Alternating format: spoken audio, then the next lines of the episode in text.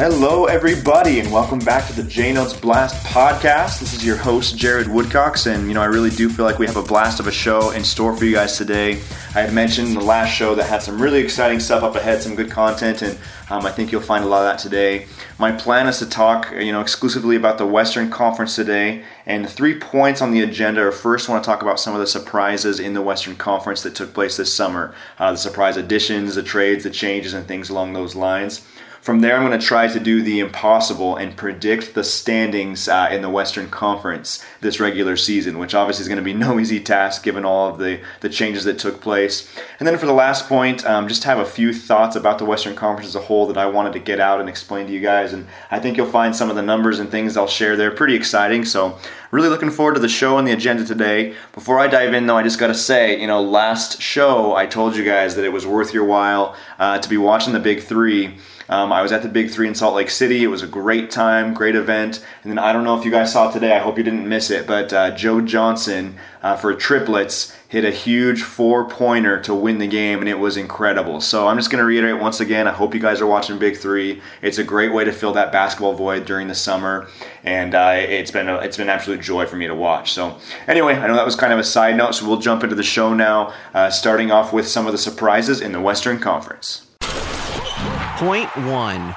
So I think it's safe to say that uh, you know the landscape in the NBA has changed quite a bit, especially in the Western Conference. Uh, there were a lot of big moves, um, a lot of new dynamics on different teams, and I'm actually really excited about what the season holds, just because really it seems like there's a lot more balance. Uh, you know, there's a lot of exciting teams, um, but no team that is just overly dominant like we've seen the past few years. And so I really think the 2019-20 season could be a lot of fun.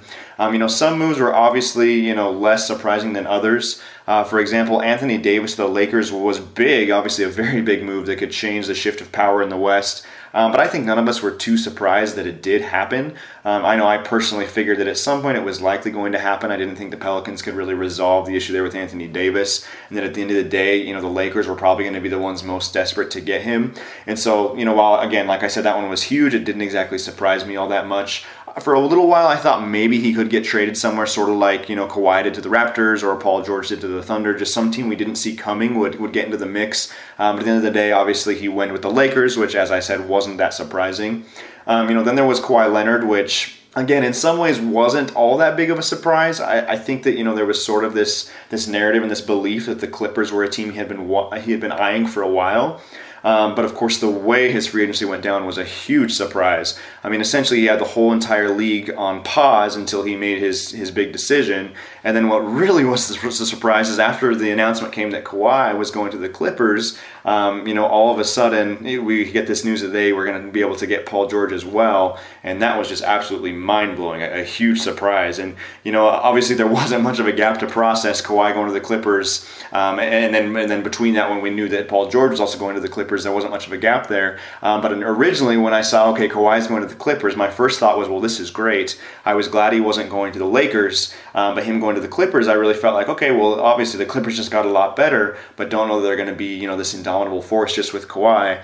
But then the second they added Paul George as well, uh, that kind of went out the window because I felt like by adding both of those guys, obviously the Clippers are going to be a very, very impressive team. Um, they are the projected favorite to come out of the Western Conference right now, which is no surprise given that Kawhi Leonard, you know, is the is the reigning Finals MVP. Paul George was an MVP candidate this year, and they have a lot of players that are really awesome there as well. Um, I do think they'll miss, you know, especially Shai Gilgeous-Alexander that they traded uh, to the Thunder. But overall, obviously, the Clippers got significantly better, and they are going to be very much in the mix for a championship. So the fallout from that with uh, Paul George being traded to the Clippers was obviously Westbrook being traded to Houston uh, for for Chris Paul for CP3.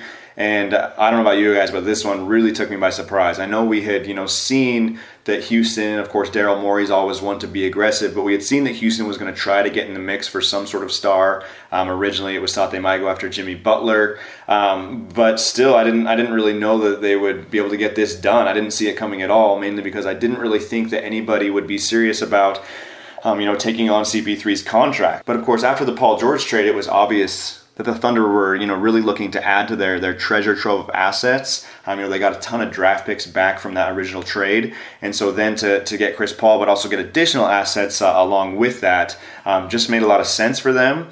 And um, it's crazy to think that Westbrook and Harden are now reunited uh, once again, this time in Houston.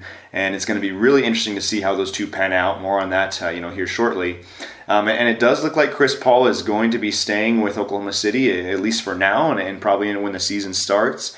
Um, but I do think they're going to have to trade him eventually just because I don't see how he fits in their master plan whatsoever. Um, but that was obviously an extremely surprising move that, that definitely caught me off guard.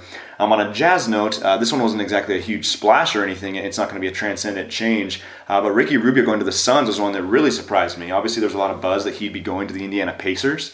Um, and, but but last second there was a shift there as the Pacers added Malcolm Brogdon. Um, but you know, I wish I wish Ricky nothing but the best.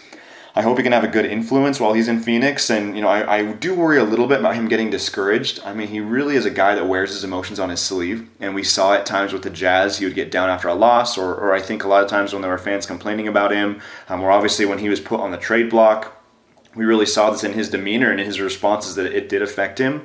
And you know, he's finally gotten used these past two years to being a part of a winning program, a playoff team, and now he's going to the Suns, where you know, obviously they're they're a far cry from being anything close to that as far as you know having that playoff success. So I hope he doesn't get discouraged. I, I hope that he you know just realizes what he's up against and, and embraces that role and can, and can have a positive impact there for them for the future. Um, another one that really surprised me was D'Angelo Russell to the Warriors. Um, again, it was it was surprising how that one went down, and just overall surprising result. Um, the Warriors deserve some major kudos though for you know being as crafty as to get something out of KD. Um, obviously, KD was out of there at the end of the day, and, and it's very likely that this was very much a mutual agreement, you know. But still, the fact that instead of him just walking, they were able to, to swing D'Angelo Russell, an all star, out of the deal, um, is pretty impressive by all involved there. So, my biggest thing with, with uh, Russell, it's going to be interesting to see how he fits with Curry. Um, and, and, it was kind of interesting as well because it seemed like, you know, for a while there that Russell was going to team up with Karl-Anthony Towns in Minnesota. Um, but obviously, once the, the Warriors put together this sign and trade with KD, um, it all came together that they would get D'Angelo Russell. So, very interesting situation there and, and definitely caught me off guard. Um, another one was was the Pelicans and the fact that they were able to get uh, JJ Redick and also our very own Derrick Favors who, you know, quite frankly, I'm pretty sad to lose, even though I get it. It all makes sense what the Jazz are doing and what Faves is doing.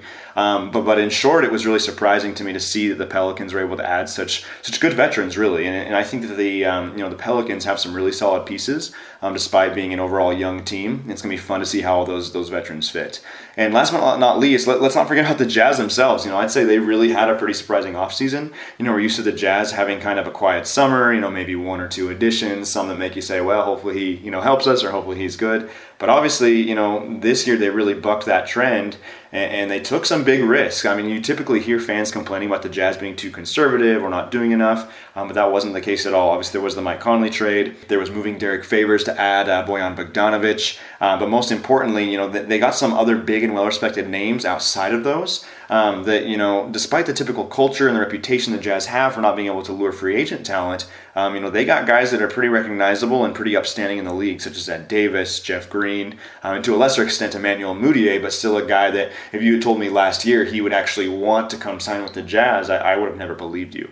Um, so it was really cool and, and, really great just to see the Jazz, you know, buck that trend, like I said, and that really was a big surprise for me and an exciting one. Okay, so now that I've set that table, um, like I said in the intro, I'm going to attempt to do the impossible. Looking at all these teams and the changes that have been made, I'm going to do my best to predict the Western Conference standings for point two.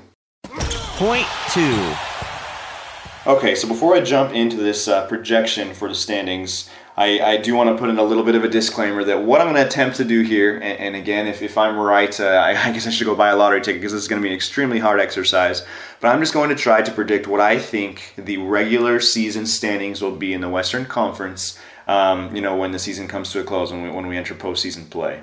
Because honestly, trying to figure out what is going to happen, you know, come playoff time, who's going to be ready for that is just, it's way too premature for that. It's a whole different animal. I'm actually going to talk a little bit more about that in, in point three today. Um, but anyway, just to make clear, this is my, my regular season projections. And you know, one sign for me that the NBA is going to be really, really great next season is just how hard this was for me. I, I, waffled back and forth a ton. I switched teams around, and really, a ton of them I still don't feel super comfortable. It, it just really is kind of a jumbled mess. Um, but but I'm going to do the best I can here. So starting from the bottom and working my way up. Um, I'm going to do 15 and 14 simultaneously. At, 15th in the West, I have the Memphis Grizzlies, and at 14th, I have uh, the Phoenix Suns. So the reason I wanted to tackle these two at once is because I honestly debated back and forth between these two. I kept flip flopping between okay, which team is going to be worse. Um, obviously, they, they're both in in you know very interesting phases where Memphis has really traded away all of their you know historically key pieces like Marc Gasol last year, now Mike Conley to the Jazz, and they're in full on rebuild mode. Um, the Suns have, have, been hypothetically in a rebuild for years, but they just can't seem to turn the corner at all. And, and I, I, don't think they're going to be very good again this year. Um, however, when it comes down to it, I do think Memphis will be the worst of the two teams.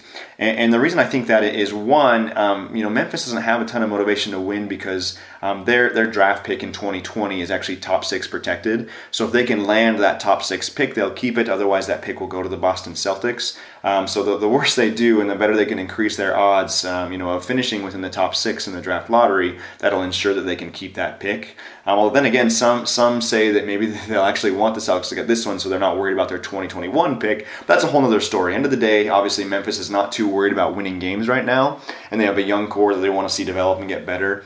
Meanwhile, in Phoenix, you know, they, they did add some nice vets um, that I think could help them out quite a bit. One of them is obviously Ricky Rubio, also, you know, Dario Saric, Aron Baynes. And obviously, these guys aren't, you know, they're not players that are lighting the world on fire. They're not going to push the Suns to being a playoff team. I mean, I still have Phoenix 14th after all. But they are guys with experience, they're guys with confidence, they're guys that want to win and compete.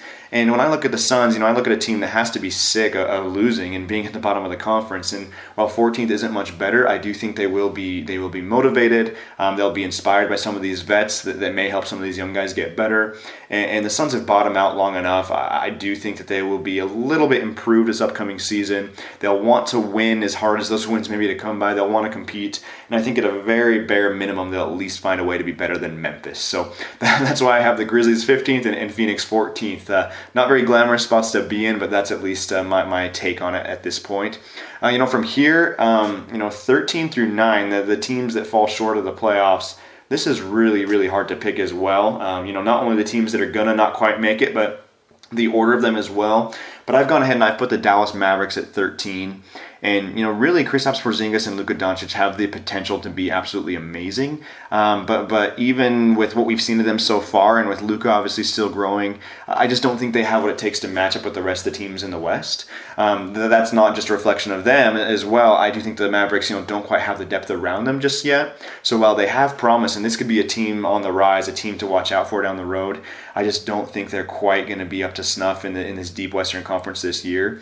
Um, one of the biggest question marks for me is obviously Porzingis' health. You know, it's going to be interesting to see how he bounces back, what kind of player he's like. You know, his first time with it with this new Mavericks team. Um, going to be very interesting to see how he does. Even if Porzingis is right back to where he was, uh, you know, during his best moments in his career in New York. Um, I still think the Mavs are at least a year away from being even playoff competitive at this point. They'll, they'll be a fun team, exciting team with Kristaps and Luka, um, but they're just not quite there yet for me. Um, at 12, I have the Minnesota Timberwolves. Um, you know, this is when I could see them moving in either direction, really. Um, but Karl-Anthony Towns and Andrew Wiggins, I feel like at this point just have too many shortcomings.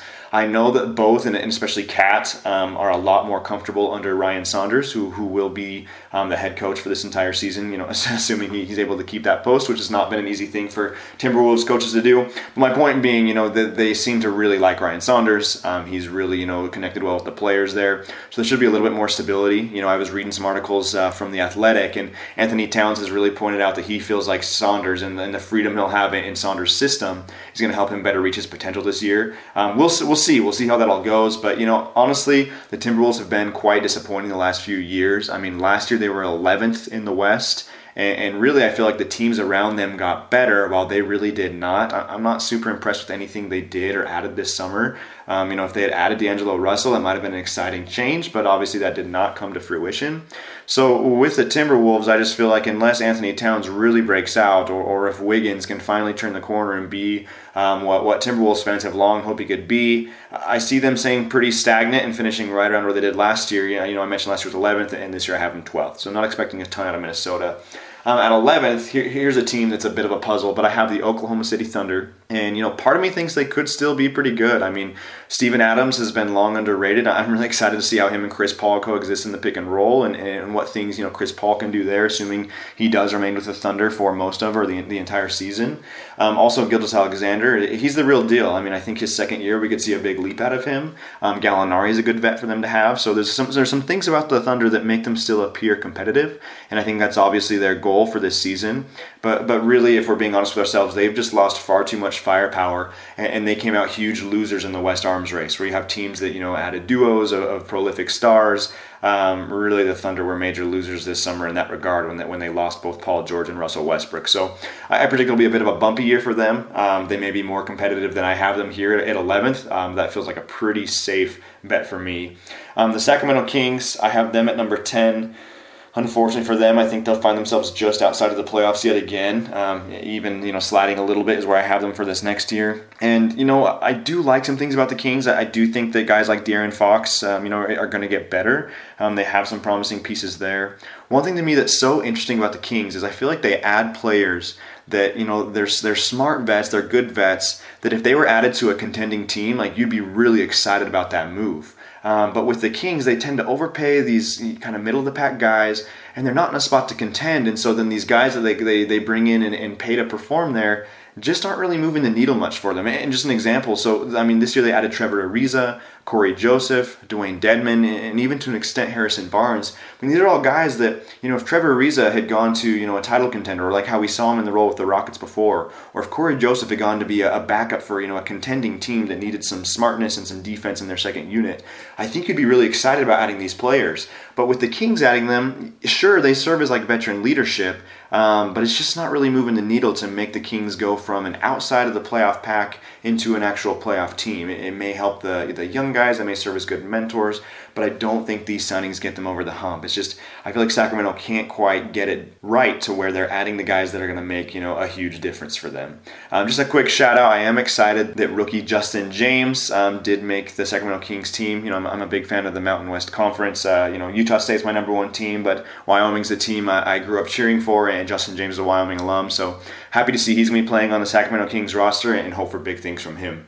Uh, number nine, may be surprising to some of you, but I actually have the New Orleans Pelicans uh, surpassing, you know, even all these teams that I've mentioned so far. And, you know, maybe I'm buying into the Zion hype too much or, or getting too excited about young players that haven't proved themselves, or maybe I just love Derrick Favors and, and want to see the Pelicans do well. But honestly, between Favors and Holiday and JJ Redick, I feel like the Pelicans have a really nice combination of promising youth and, and, really, really good veterans as well. I think the team, you know, should be a lot of fun regardless, and they actually could be a really good team. Um, you know, they're young guys too, like Hayes and Walker Alexander looked really good in the summer league and so there's a lot of potential there. One thing that excites me about the Pelicans, for, for them anyway, is that you know Alvin Gentry is finally going to have you know the freedom to do what he wants to do. They put together a team with, with David Griffin there um, that really should fit his system like a glove. And no longer does Gentry have to worry about you know a disgruntled player you know in Anthony Davis that he had last year, and he can just coach. He can just coach the way that he wants to. And in a recent article from the Athletic, you know he spoke about how excited he is about the team. He feels like there's a really good energy around them, a really good group that just wants to go out and compete. They're excited to see what Jrue Holiday can do in, in more of a featured role. And if I'm being honest, I would love to see the Pelicans sneak into the playoffs. Um, I, I don't think they will, honestly. That's why I have them ninth, of course.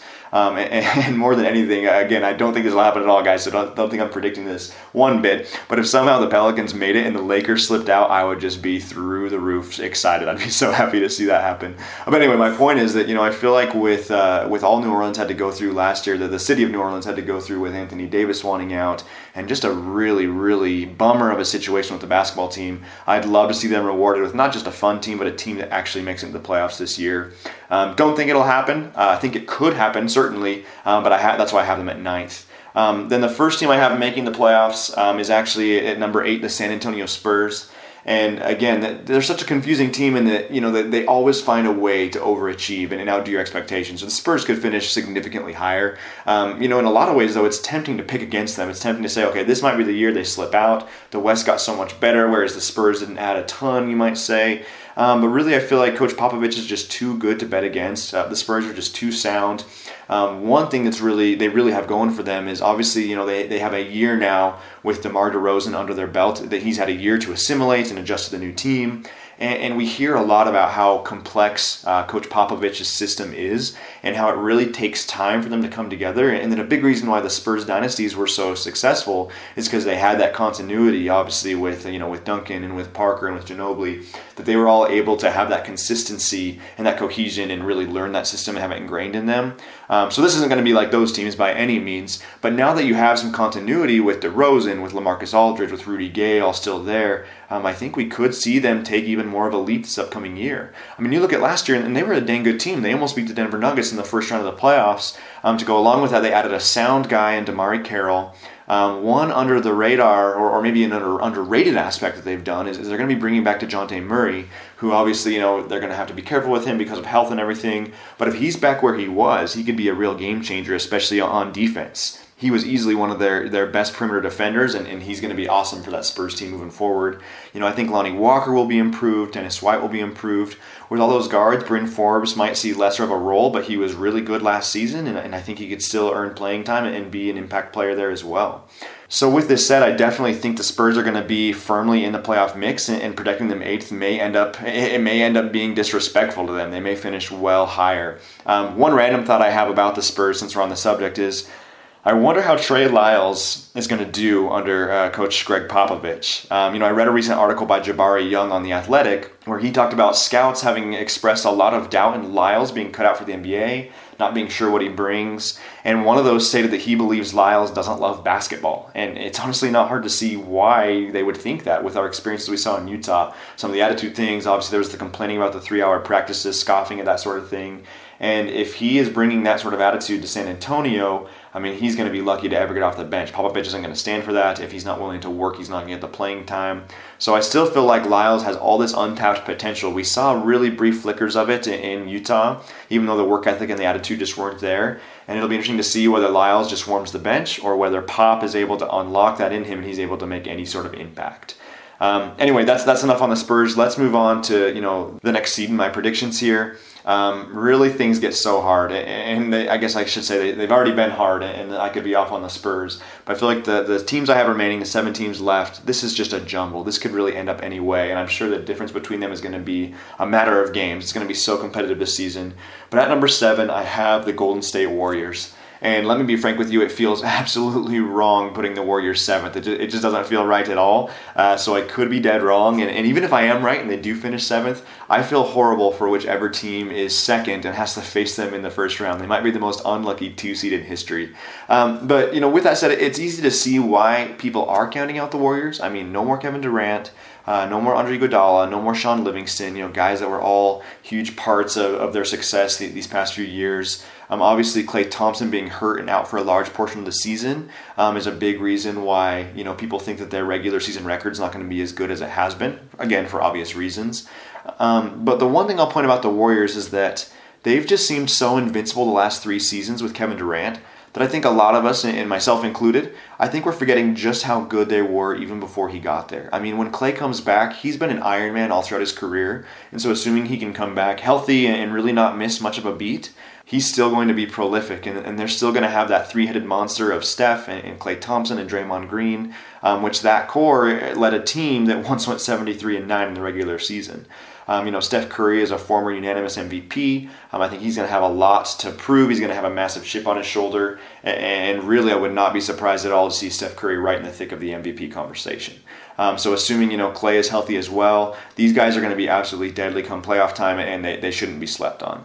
So even with all that said, I know that was me, you know, backing up how good the Warriors still could be. There's still a reason why I have them seventh. And, really, the reason for that is they lost a lot of those key depth pieces that I mentioned. And, and sure, they picked up some nice pieces as well. Um, you know, I like Willie Cauley Stein for them. It'd be interesting to see what he does with a change of scenery. Obviously, Jazz fans, we all love Alec Burks. Um, I've actually always been a believer in Glenn Robinson III. I know that he's underachieved thus far, um, but perhaps Steve Kerr and the Warriors can unlock his potential. And then, of course, D'Angelo Russell is a, is a really underrated addition as well. Yeah, losing Kevin Durant uh, it hurts, and Rain Russell doesn't replace that. But adding another star in Russell, it was a great way to bounce back from losing KD. Most people, if they lost a star like KD, they would just be out of luck. But by adding D'Angelo Russell, it was a really good step in the right direction for the Warriors to, you know, remain as competitive as they possibly can and as they surely will be.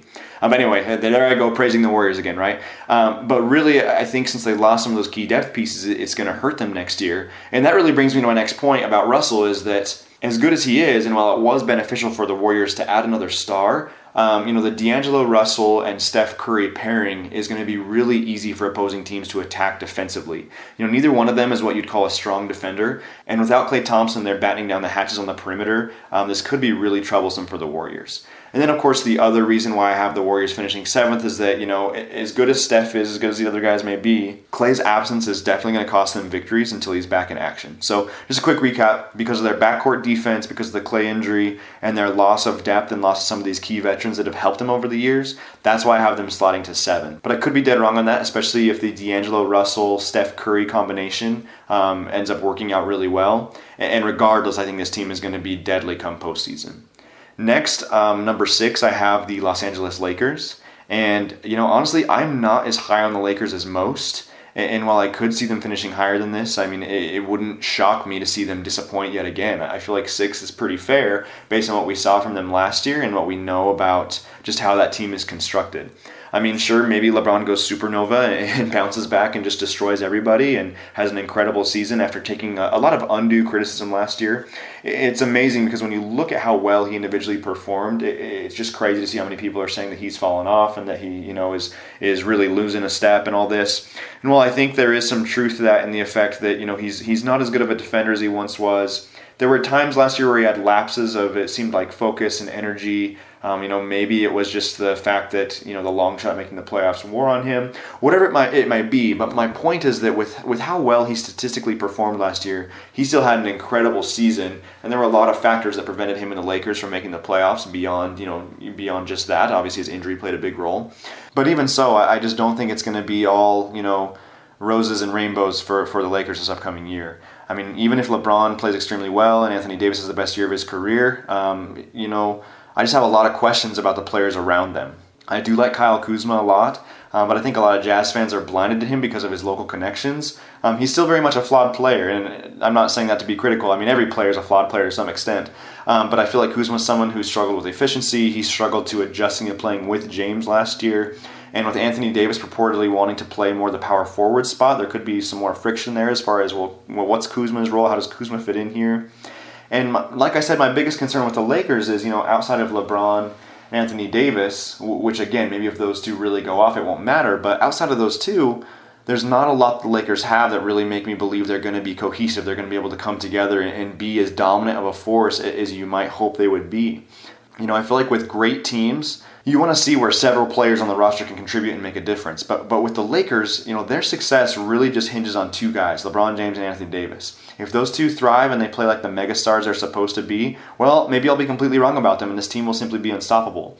But if one of them goes down to injury or the pieces just don't fit together, I could also see this roster imploding, uh, much like I did last year with a team that had similar issues with its supporting cast. So, in a nutshell, you know, I feel like if LeBron and Anthony Davis absolutely not even just play how they've played in past years, but somehow elevate their game to another level, then maybe the Lakers can overcome any of the shortcomings they have. I mean, we saw LeBron drag that um, really lackluster Cleveland Cavaliers team in 2016 to the finals, where, where they were ultimately swept. But it's going to be a lot harder to do in the West, and I, I just don't know if we're going to see that same ability from LeBron to just carry a team like that. Last thing I'll say about the Lakers, I've already talked about it more than I had, I had expected to, but I do not envy uh, head coach Frank Vogel one bit. You know, I really like Frank Vogel. For those of you that have followed me for a while, you know that outside of the Jazz, the Indiana Pacers are my second favorite team, and I, loved Vogel on those Pacers teams. He got the most out of players that have been overlooked. Um, I think he's very much does a great job at connecting with the players. He's a great defensive coach. Uh, but he's in a hard spot. I mean, LeBron has kind of been known as a, as a coach killer, whether that's fair or not. Um, obviously, Vogel is going to be limited in some of the shots that he calls, as, as far as a lot of that decision making is going to hinge on if LeBron's happy or not and what LeBron wants, uh, which is always tough for a coach to be in.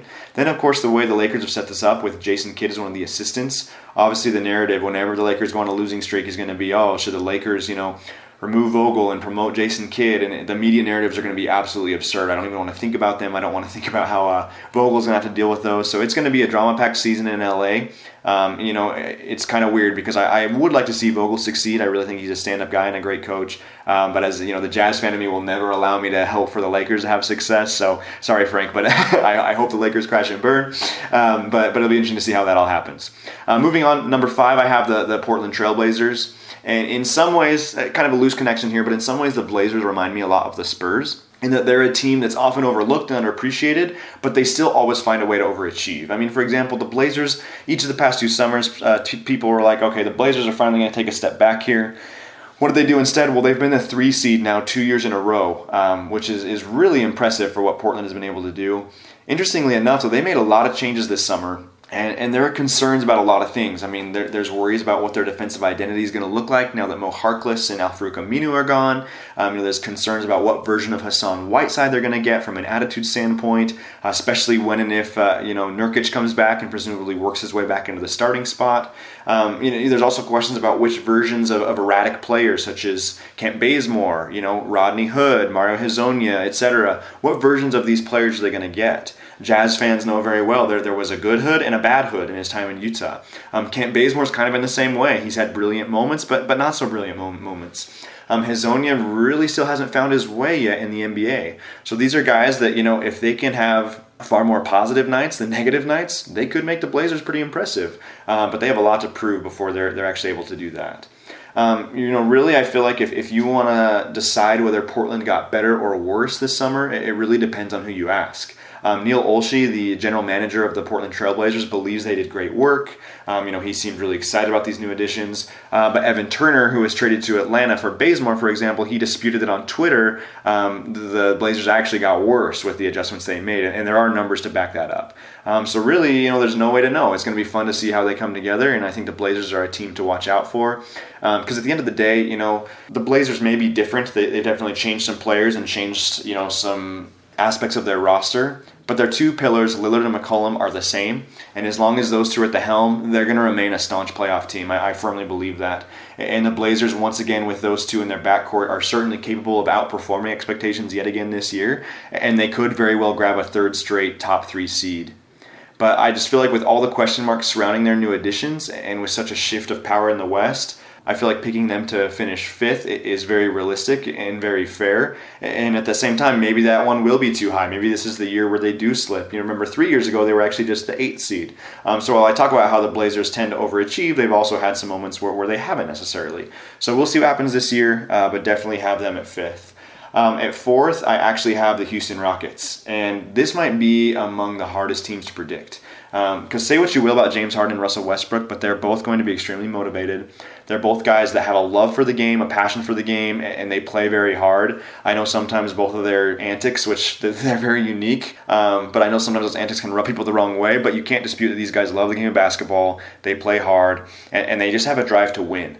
Obviously, the fit is questionable. I mean, both players have wanted the ball in their hands. Uh, but one thing I want to note about Westbrook is that I felt like last season he did something a little bit out of character for him that actually turned out to be very fortunate for Oklahoma City. And what that is, is he deferred to Paul George a lot last season. And what was the result of that? Well, Paul George was an MVP candidate, and the Thunder played some of their best basketball that we've seen. I know some of you might be rolling your eyes right now and, and just remembering how the Thunder lost in the first round yet again. Um, but hear me out for a moment. I mean, the Thunder started out slow, but they really turned things up. And there was a stretch in November and then again right before the All Star break where they were clicking, and people really thought that they were a team that could contend for a championship because Paul George was firing on all cylinders, Russell Westbrook was working extremely well alongside him. And they really looked like, like I said, one of the best teams in the league in, in a very scary playoff matchup. I mean, painful though it is to say, let's not forget that the Thunder actually swept the Jazz in the regular season series. Um, so they were very dominant as far as that matchup goes. Um, but really, what I felt like did it in for the Thunder is once Paul George's shoulder injuries cropped up and Westbrook was forced to, you know, go back into his role where he had to be the dominant ball handler and the primary scorer. Um, that was when a lot of his career-long shortcomings really reared their ugly head again, and then the Thunder started to falter, and that culminated in them losing to the Blazers in the first round. But even then, I feel like it's important to not forget that going into the playoffs, many people thought that the Thunder presented a bad matchup, um, considering that they swept the Portland Trailblazers in the regular season and I definitely was in that boat as well. I thought the Thunder would play very well against the Blazers, and they really didn't in the playoffs. They didn't look as good as they had during those stretches in the regular season. So, truth be told, I think that we would have seen a very different series if George hadn't been hurting and if the playoffs had taken place in late February when, like I said, Westbrook was in that more of a deferring role and the Thunder were really clicking on all cylinders. And, and what I bring this up, I know I'm supposed to be talking about the Houston Rockets right now, but my point with this is that when Westbrook deferred to George, the Thunder were incredible. When Westbrook was willing to take that back seat and let George be the primary scorer, George was incredible for it and the Thunder were a great team. So if Westbrook is able to do that same thing and comfortably learn to defer to James Harden, the Rockets could be deadly. I don't think it's a stretch at all. I think most people would agree with me that James Harden is a better all-around basketball player than, than, than Paul George minus defensively. Um, but but if Westbrook is able to really help Harden thrive as he did to George, that's where the Rockets could be better than some naysayers are thinking. You know, obviously, I can't stand the style of either player either. Uh, I can't stand Westbrook's inefficiency and sometimes his bullish attitude. Obviously, the antics with James Harden are so tiresome. We've seen them enough in the playoffs. Um, but at the end of the day, there's no denying how good they are and how much trouble they give opposing players. In a lot of ways, Westbrook obviously represents an upgrade over the aging Chris Paul. Um, even if you know Westbrook's weaknesses are, are unique to him and they're different from Chris Paul's, you know, including like his poor mid-range game, his overall inefficiency. I still think for the most part he will be an upgrade and I definitely think that with that much talent, you know, two former MVPs on that team, at a bare minimum, they're going to be a very, very good regular season team. And if they can work out the Harden Westbrook dynamic, they could be deadly, in all honesty. Last thing, I know I've talked way too much about the Rockets already, uh, but I, I low key really liked their addition of Tyson Chandler uh, to continue to give them a solid rim protecting presence, even with Capela resting. And I think he might be really beneficial for their bench, uh, you know, all regular season, but especially come playoff time. Uh, for the third seed, this will, I don't know, maybe this will be exciting, maybe it'll be disappointing, but I have the Utah Jazz. And to be quite honest, I just never know what to think about the Jazz. In a recent article I wrote for the JNotes.com, you know, I talked about how they've underperformed high expectations. Uh, some of them had them as high as the number two seed last year, and that obviously didn't pan out. Their continuity didn't quite work how we had hoped or intended. And you know, in that article, I mentioned that for the past five years, they finished well below their expected wins based on their average point differential. So, in other words, you know, based on how well they've matched up against teams, that they did not get the wins that you would assume they would, and a lot of that came from losing close games or not being able to pull out, you know, victories in clutch situations and whatnot. So, I worry that there could yet again be the risk of a letdown. Um, however, on the flip side of that, this Jazz team just looks way too good on paper. I mean, they're very well rounded, they're very deep. Um, so much so that there's a part of me that thinks that maybe the three seed is an underestimation. And a part of the reason why I think they could be so good is that they're actually built to be incredible in the regular season. That's not to say they won't be good in the playoffs because they've really patched up a lot of their weaknesses um, from, from the last couple years' playoffs. But really, they should be a team that's sturdy all season long because of their depth, because of their versatility, and all these things. Obviously, uh, Bogdanovich and Conley are huge, um, but, but a lot of the other guys they've added as well are going to make them more secure and well rounded all throughout the regular season. I think Donovan Mitchell and Royce O'Neale are going to take another significant leap. I think Joe Ingles, who is projected to come off the bench um, with, with, Royce O'Neale starting at the power forward spot, most likely, I think Ingles can enjoy a more suitable role for him. That he's going to be able to help torch opposing second units. He's going to have less wear and tear on his body as he'll play a few less minutes, and, and it's going to be great for him as well. All in all, to summarize the Jazz, I mean, this is a team that's already been one of the best defensive teams in the league, and now it has the pieces to be also an incredible offensive team and has one of the deepest benches in the NBA. There are a lot of people in the media that believe the Jazz could have both a top five defense and a top five offense, which certainly would put them in the championship conversation and can very easily have them at a top three spot, like I've mentioned here at number three, or perhaps even higher with, with the top seed overall. But the thing here is there's a difference between you know a team being good on paper and a team being good in reality, and, and, the truth is the Jazz have to execute. They have to avoid a slow start this season, which has been a huge problem the past two years. Um, the expectations are high, they're heavy, and now it's time for them to live up to them. Uh, the last thing I'll say about the Jazz that, that is really encouraging to me is that you know no you can't say the Jazz have the best duo in the NBA or in the Western Conference. Um, you know as good as Conley and Mitchell or as good as Mitchell and Gobert are, are going to be. And when you look at other rosters in the West, I mean, they don't match up to the duo of Kawhi Leonard and Paul George, or the duo of LeBron James and Anthony Davis, to name a couple. But what I do like about the Jazz is that if you look at 3 through 10 on their depth charts, their third best player, other than their 10th best player, I really don't think there's another roster in the West that can say that their 3 through 10 is better than the Jazz's 3 through 10 collectively.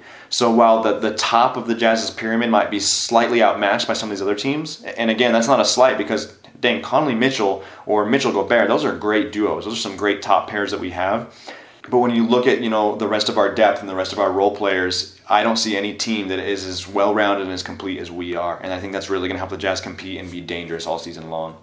Uh, finishing up with number two, um, you know, right now the, the LA Clippers are the favorite to win the 2020 NBA championship. And even though I have them at second um, in, in, my projections here, the Clippers I have at number two, I do agree that they're the favorites. I mean, Kawhi just led his Raptors team to that very mark, you know, a championship uh, with the Raptors.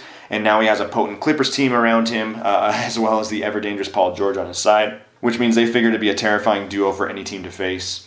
Um, if you've done the process of elimination, then you'll probably already realize who the remaining team left that I have is at number one. So let me connect the two by telling you why I have the Clippers at number two. The main reason why they're my front runner to win a championship, but I have them as just number two in the West, um, is because of health and load management. Um, obviously, the Clippers are going to play things safe with with uh, with Kawhi Leonard and with Paul George, um, considering that anything less than a run to the finals will look like a failure to them.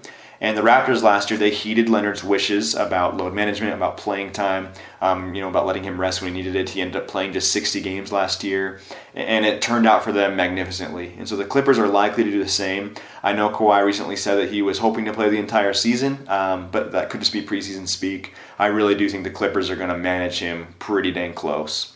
It's also unclear how healthy Paul George is going to be to start the season due to the shoulder surgeries he underwent this summer. Um, and so that could affect them. And if we're being honest, though, you know, even if Kawhi and or PG aren't playing, the Clippers are going to be dangerous. I mean, they were a playoff team last year, and they proved to be a tough matchup, you know, all throughout the season. Um, but as they're careful with their two-star players, ex- expect that to result in some losses here and there. As they'll definitely be willing to give up a few losses during the regular season to make sure they're 100% focused um, and healthy for the playoffs. So, with that said, I'm sure you've, you've gathered by now that the number one seed that I'm predicting are the Denver Nuggets and kind of comparing them to the Clippers um, is exactly the reason why I have the Nuggets number one. I'll get into that in just a second because I, I, I feel like I might get some eye rolls and some groans from my listeners out there for picking the Nuggets to finish first overall. I know a lot of Jazz fans believe that you know had they been on the other side of the bracket, they would have bested the Nuggets in the playoffs. I think there's an argument for that as well. Um, I know some people think that the Nuggets maybe weren't as good as their seed indicated last year, um, but I actually think the Nuggets are a terrific team. And one thing I will say as kind of an early disclaimer is even though I predict the Nuggets will be the number one seed in the West, that doesn't mean I'm projecting them to win a championship or even make it to the NBA Finals. Um, the crazy thing about the West this year is when you look at how stacked it is, it's really feasible for just about anybody to make it to the finals come playoff time. I mean, I have the Warriors at seventh for crying out loud, um, which just shows you how deep the West is and, and that really it's going to be a pretty open field.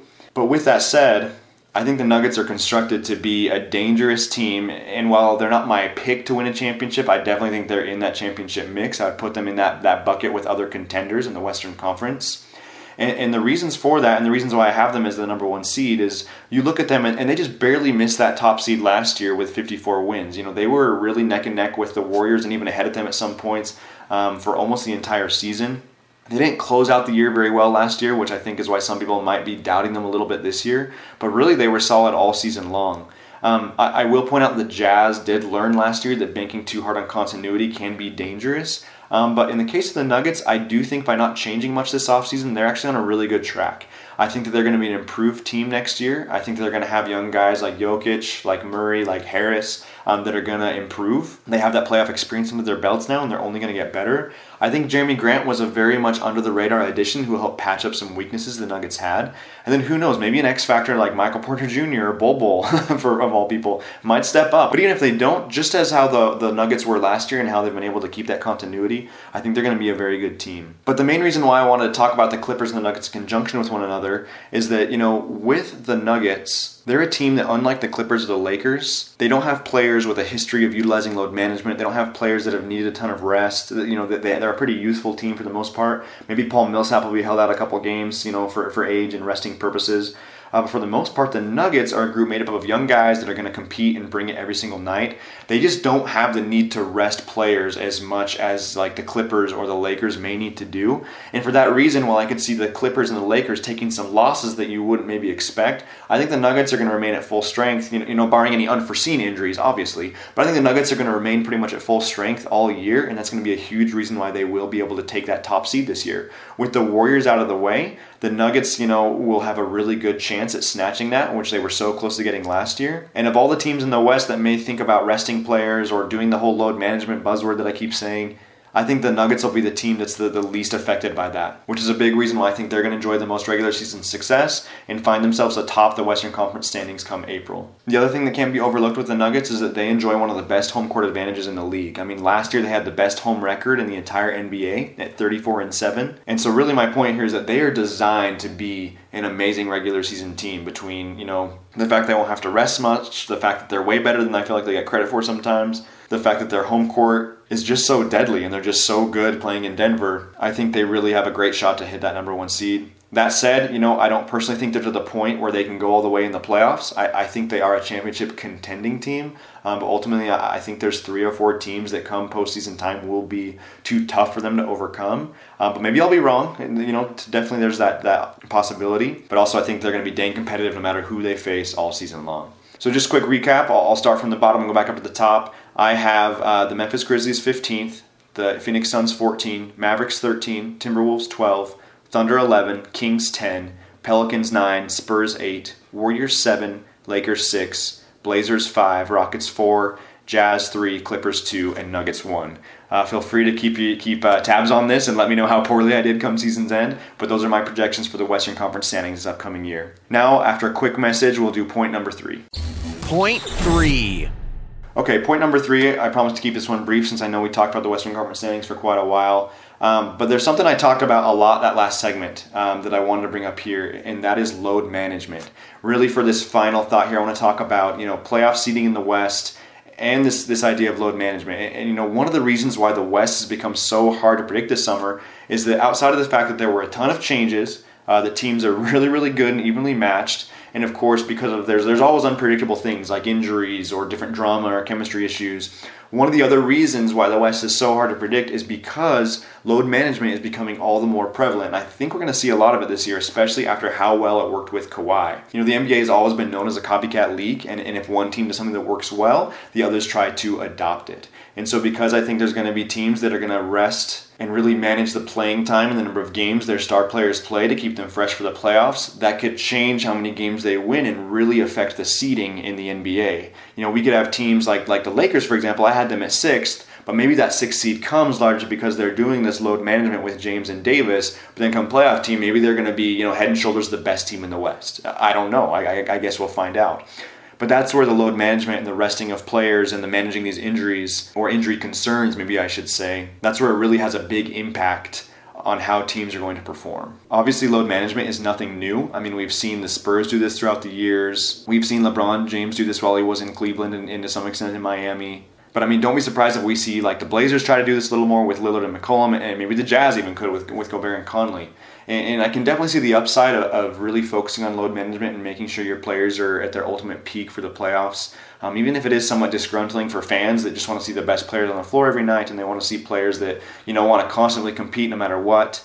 Um, but one thing that I think is most interesting about load management overall, and that, that, I wanted to address here, is that in some ways I feel like it reinforces a narrative that's been pretty prevalent over the past few years, and that narrative is that the regular season doesn't matter. I mean, that's something we hear all the time. You know, that notion that as long as a team qualifies for the playoffs, as long as you're top eight in your conference, it doesn't matter that much because then it's a it's a new season. You have you know an even chance of making it to the finals hypothetically. Um, I mean, you could point to the 2016 Cleveland Cavaliers as, as an argument to back that up, considering that they were the fourth seed and still went all the way to the NBA Finals, even though some thought maybe since they were you know fourth during the regular season they might finally be outmatched. Um, but honestly, I disagree pretty strongly with the notion that the regular season and seeding doesn't matter. First of all, you know, I think there's something to be said for a team that wants to go out and put forth its effort each and every night. Uh, you know, if you're able to maintain competitiveness and focus on game 62 on a Wednesday night in Phoenix, uh, then likely you're going to have the discipline to be focused and ready for a grueling playoff series. And really, there's just something to be said about preparation, consistency, chemistry, and all those factors that go into winning regular season games all year long that then translate into postseason success. If you get too used to complacency in the regular season, I really feel like that can bleed into the into the playoffs as well. Um, which just you know, without having any concrete numbers there to back that up, I feel like that just is a, is a from a human experience and motivation and emotional standpoint, uh, definitely is, has an impact as far as you know why the regular season is important. Um, but even more than that, you know, one big reason why I think the regular season and seeding matters is because history clearly tells us that it does. Um, I actually decided to take a look back at some past seedings um, well before I even thought about talking about this. It was just kind of on a whim. I wanted to look into it. And when I saw some of the, the numbers and some of the things I discovered, they, they were really, really eye opening uh, to me, and I wanted to share those here. Uh, um, namely, so since 1947, so in the last 73 NBA seasons, of all the teams to make it to the NBA Finals, 51% of those have been number one seeds. Um, bump that up to number one seeds and number two seeds, and 85% of all teams that make it to the NBA Finals, that's where they finished, either a one or a two seed. Um, if we look at the West specifically, in the last 10 years, there's been only one finals team that was below a two seed. That was the 2011 Dallas Mavericks, who were a three seed. All time, only two number four seeds, which was the 1978 Seattle Supersonics and the 2006 Dallas Mavericks, have made the finals in the West, and neither of them won the championship and only twice have there been uh, teams from the West that were six seeds to make the finals. That was the Houston Rockets both times, surprisingly, uh, both in 1981 and 1995, and they did win the championship in 1995. Um, no eight seed has ever made the finals in the West, and no five or seven seed has ever made the finals in either conference, which is bad news for the Jazz, who've been the five seed the last three years running now. So hopefully, hopefully they can buck that trend and not be the five seed again. Um, the East, I'll admit, is a little bit different um, if we apply this notion, just because in recent years, with LeBron's reign in the conference, there's actually only been two number one seeds that have made the finals and two number four seeds that have made the finals in the last 10 years, even though neither of those number four seeds won. But that has that has a, a, lot less to do with the balance of power and a lot more with the Eastern Conference just being bad this last decade and LeBron James meeting little resistance in the East. Because if we look historically, again, as I mentioned, you know, one and two seeds have dominated the East just like they have in the West. And again, I go back to that number that you know in the last 73 seasons 85% of the teams that have played in the finals have been either a one or a two seed. And, and, getting back to the West, I know that that's what we want to focus on here. If you really look back at the list, it, really it's it's it's incredible. It's a one seed, two seed, one seed, two, almost all one seeds, but then there's two seeds scattered in there as well.